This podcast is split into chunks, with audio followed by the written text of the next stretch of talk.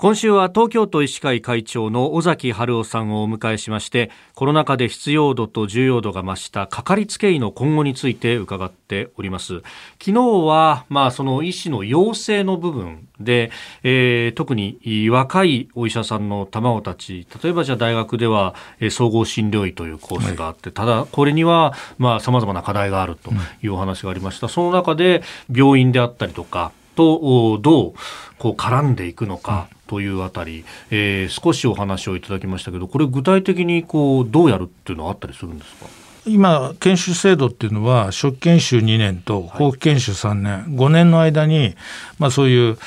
どういう専門医になっていくかみたいなコースになってるわけですけども、まあ、そこで総合診療医っていうもコースがあるわけですけど、はい、でここを育っていく育っていく人たちっていうのが、まあ、どのくらいいるかにもよりますけど、この人たちがですね、主役になって地域医療をですね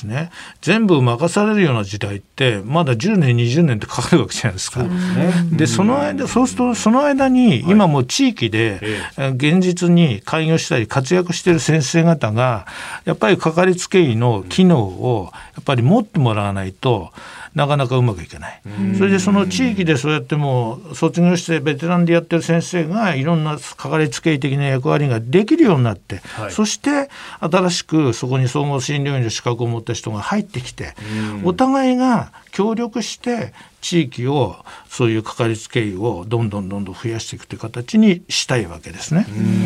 ですからやはりあの今もう大学では専門でやってきたような人で開業した人に、そういうかかりつけ医の機能をやっぱり学んでもらいたいということで今かかりつけ医機能研修とかですね。そういうのをあの各都道府県東京都もやってます。それからもう一つは、はい、あの日本医師会なんかでこう障害教育制度っていうのがあるんですけどもそういう中でもですね、はい、あの僕はそこの障害教育委員会もやあの副委員長やってるんですけどもあの今目指しているところは例えば眼科の先生なんかでも、はい、そのいわゆる e ラーニングって言ってね例えば共通なら共通胸の痛み。そういうビデオがあるわけですけど、それを見ると例えば心臓の病気とか肺の病気とか、まあ、お腹の病気から痛むこともあるしいろんな病気があるわけですね。だから共通って言った時にどんな疾患がパッと思い浮かべるとかそういうことをそういうビデオで学んでもらって、はい、そしてそれをいくつこの目の病気とか何とかも全部代表的なものを全部どの科の先生も学んでもらって、そしてあの分かるようにある程度ですね。そういう卒業教育であの何単位何単位って取ってもらうとそういう仕組みに今しようとしてるんですね。でそういうことはあのやはりあの卒業教育っていうか、はい、繰り返し繰り返し勉強することであれかかりつけ医に必要ないろんな知識とかですねそういうのを落とさないようにして維持していくと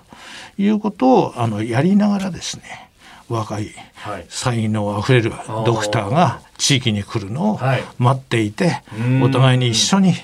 あの地域の住民をかかりつけ医として見ていこうと。そういう今仕組み作りをだんだんや作ろうとしてるわけです。いやでもそれって結構こうね日々の診療だとかも含めてやりながら勉強もするっていうことになると、お医者さん結構大変になりますね。そうですね。ですから今までだといろんな講演会行ったりいろんなことやってましたけど、それで時間大変ですから、今はあのウェブでもできるようになってるじゃないですか。このコロナ禍で。それから簡単なあの質問というか試験みたいなのもチェックがあって、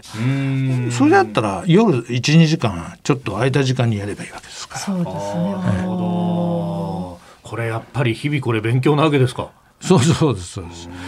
やはりあの日々こう進歩してきますよね。あの治療法だって薬だってなんて。だからやはり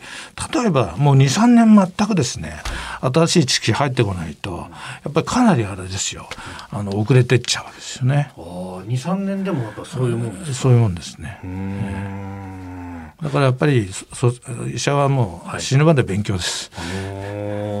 なるほど。でそれをこうある意味効果的にできるシステムっていうのをまあ組織全体として構築したりとか、ウェブを使ったりとか。そうです。うんえー、今週は東京都医師会会長尾崎春夫さんをお迎えしてお話を伺っております会長明日もよろしくお願いしますよろしくお願いします